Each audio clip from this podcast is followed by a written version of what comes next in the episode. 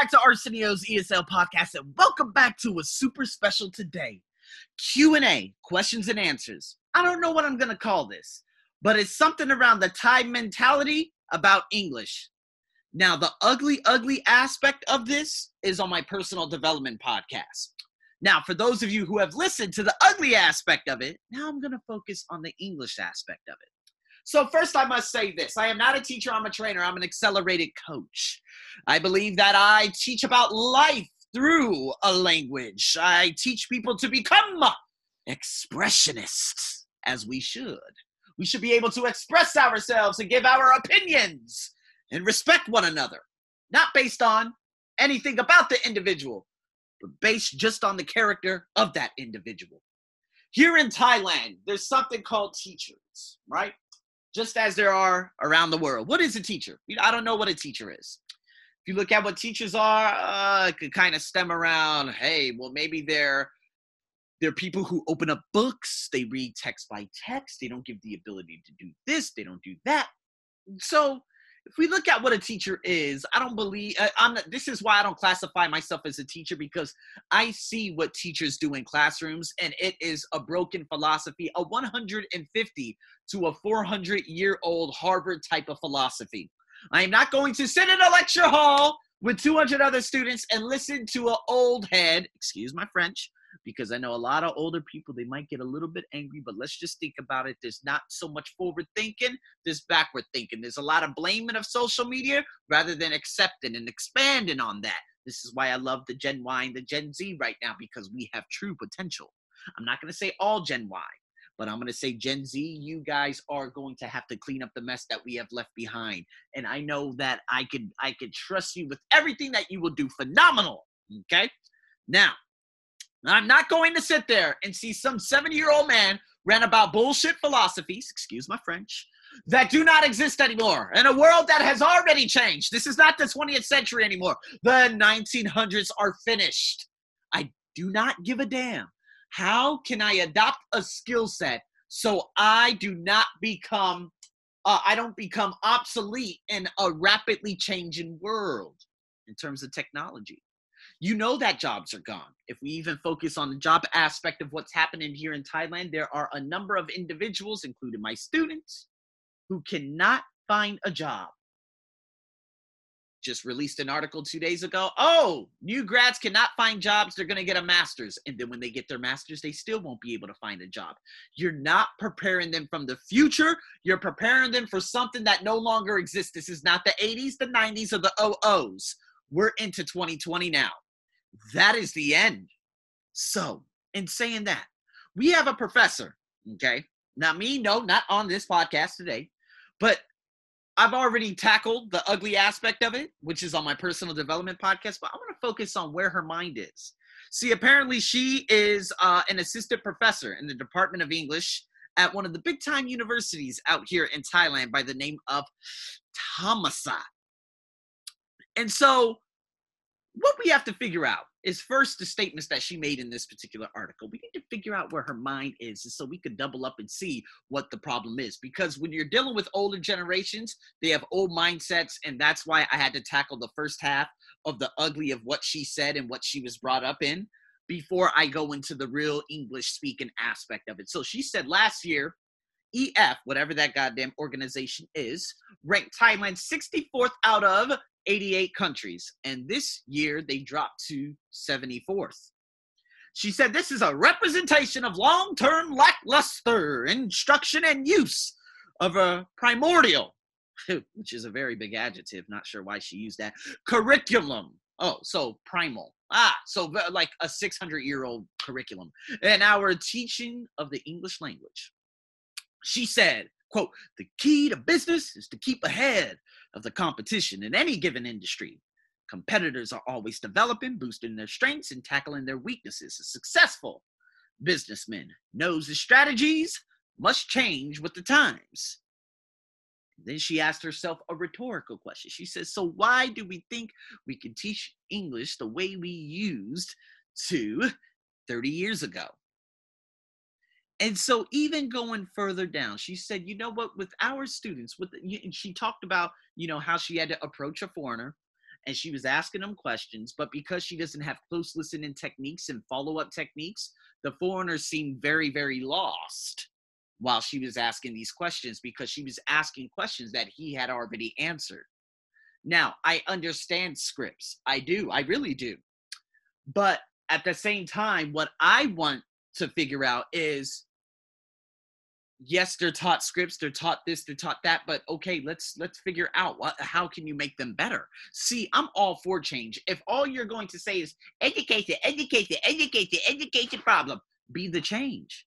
This is why i rebelled against so many again old heads at my job because they say teach from the book teach from the book. I said absolutely not. You've lost your damn mind.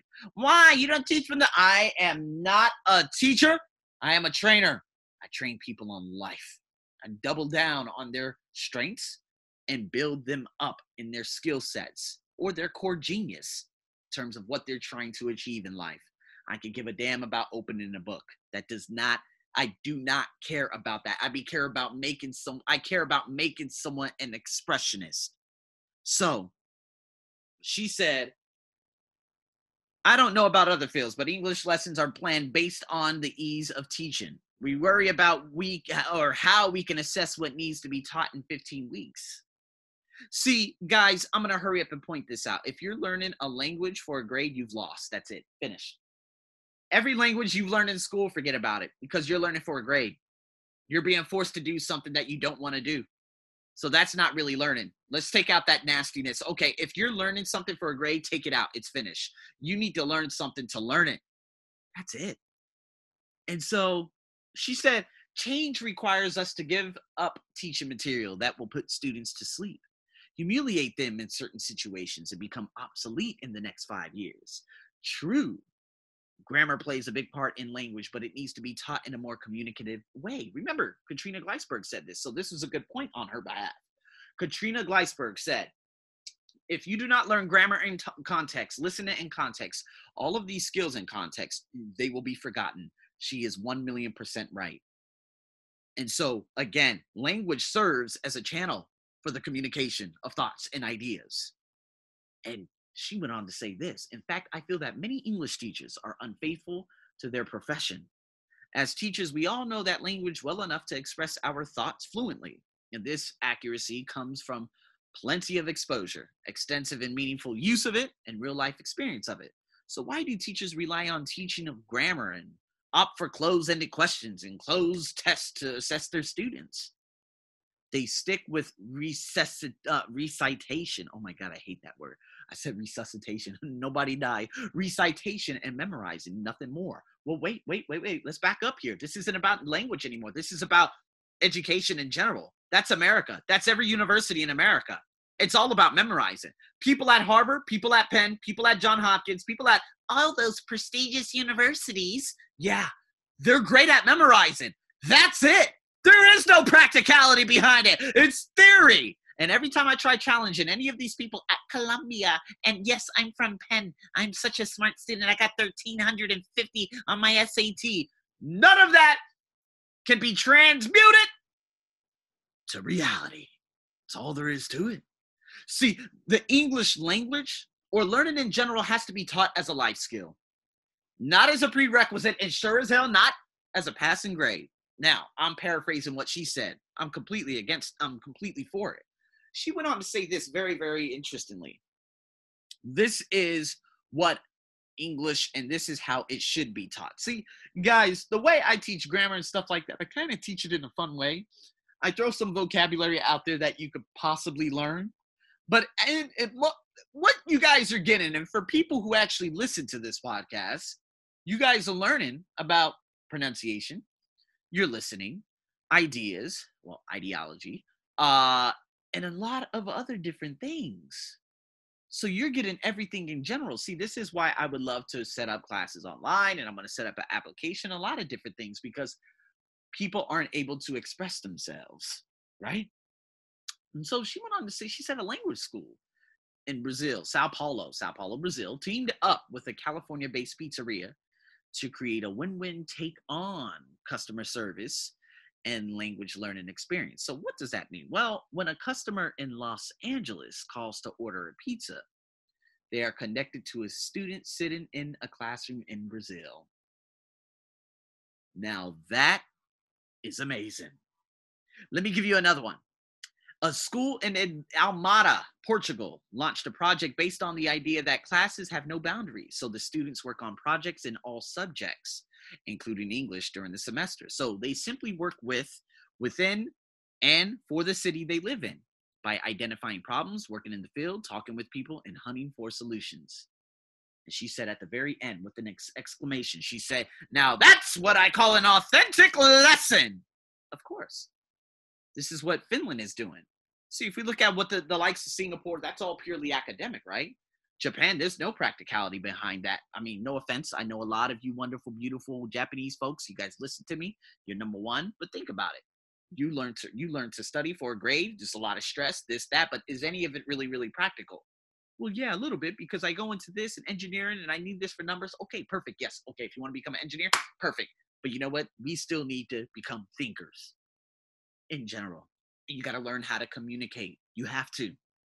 And so, in saying that, it needs to be far more hands on. This is what I've been thinking about, like in terms of my classes. Now, again, when it comes to me holding presentation workshops, just as that last video or that last podcast just went viral, which is amazing. Um, and if I look at a couple of other areas of, you know, the English language in general, um, I would love to make it as as as interesting as possible. So that's why I'm like, okay. So what I would like to do, I'd like to set up a, a classroom. So I just did coming up next weekend, as a matter of fact, next Saturday. So possibly next Sunday. So this week is going to be a crazy week with a lot of crazy podcasts. You guys are going to see a lot of different crazy, wacky things all week long. Okay, uh, except for Monday and Tuesday. But nonetheless, Katrina from America and then of course wonderful wonderful wonderful Lore who I just brought on from Belgium. We're going to be on a video a three-way podcast together. This is going to be the first time I've brought on three people with three different types of ideologies to share different things and have extended discussions. On thinking see that right there? Now what my big goal coming up in the new year is to bring some of you on. That's right some of you listeners right now who are listening to my podcast, I want to bring some of you on. And what do you mean by that, teacher? Well, you know what? Not teacher. You call me Coach AJ. Uh, you know, what do you mean by that, Arsenio? Well, for someone who's listening in Japan, I would love for them to come on a podcast with me with someone from, I don't know, Saudi Arabia. And then we're going to have one topic that we're going to uh, focus on, and we're just going to have a free flowing conversation you see what I mean? Using that communication and speaking with the stranger. You're tackling so many different areas, including fear, because a lot of you are scared, just as Wen was in my last previous, uh, my previous international guest speaking uh, podcast. She was terrified, absolutely terrified. Why? Well, because she's not used to that. And so that's what you want to do is put yourself in an uncomfortable position. So, in saying that, in the next two years, these are the types of crazy things that I want to link up with.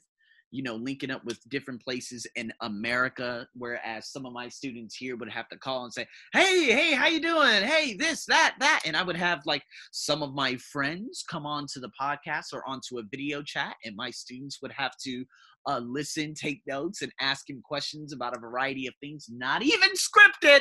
I want no questions. See, that is what you call learning you live it. And so, with that being said, she made some excellent points. And see, that's why I'm a trainer. I'm not a teacher because what she's saying is what I'm doing. And because she's tied down to the law, because she's tied down to a garbage curriculum, she's not, she cannot teach outside the box. And this is why I've given up on all schools around the world, including international schools, because you're taught to teach in the box to pass the test.